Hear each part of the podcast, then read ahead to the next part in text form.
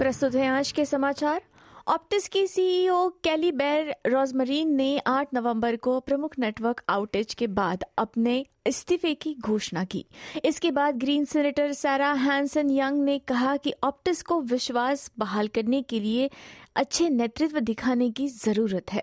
शुक्रवार को सीनेट की सुनवाई में सुश्री बैर, रोजमरीन को कई घंटों की आउटेज के बारे में कठिन सवालों का जवाब देने के लिए मजबूर होना पड़ा, जिसके कारण 9 मिलियन से अधिक ग्राहक कॉल करने या इंटरनेट तक पहुँचने में असमर्थ हो गए थे।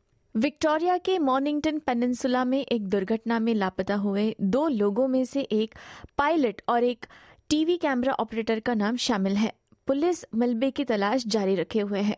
क्रू ने कैमरा ऑपरेटर जेम्स रोज और पायलट स्टीफन गेल के किसी भी संकेत के लिए पोर्ट फिलिप बे की छानबीन की है, जो रविवार दोपहर को जेटवर्क्स एविएशन की एक उड़ान के पानी में दुर्घटनाग्रस्त होने पर विमान में सवार थे। हिंसा या खुद को नुकसान पहुँचाने के कारण अपनी जान गंवाने वाले ट्रांसजेंडर लोगों के सम्मान में पूरे ऑस्ट्रेलिया में सतर्कता और अन्य कार्यक्रमों के साथ ट्रांसजेंडर स्मृति दिवस मनाया गया है। यह दिवस ट्रांस अवेयरनेस वीक का अनुसरण करता है और इसका उद्देश्य ट्रांसफोबिया और भेदभाव के साथ साथ समुदाय में ट्रांसजेंडर लोगों के सकारात्मक प्रभाव पर ध्यान आकर्षित करना है।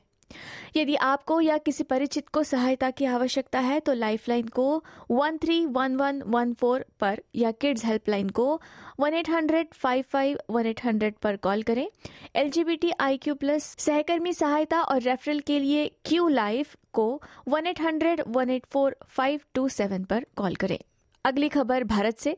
क्रिकेट विश्व कप में ऑस्ट्रेलिया ने भारत को वर्ल्ड कप फाइनल में छह विकेट से हराकर छठी बार विश्व कप का खिताब जीत लिया।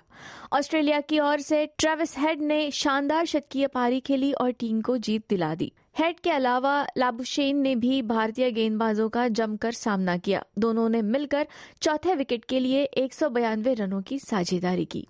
इसी के साथ आज के संक्षिप्त समाचार समाप्त होते हैं। धन्यवाद।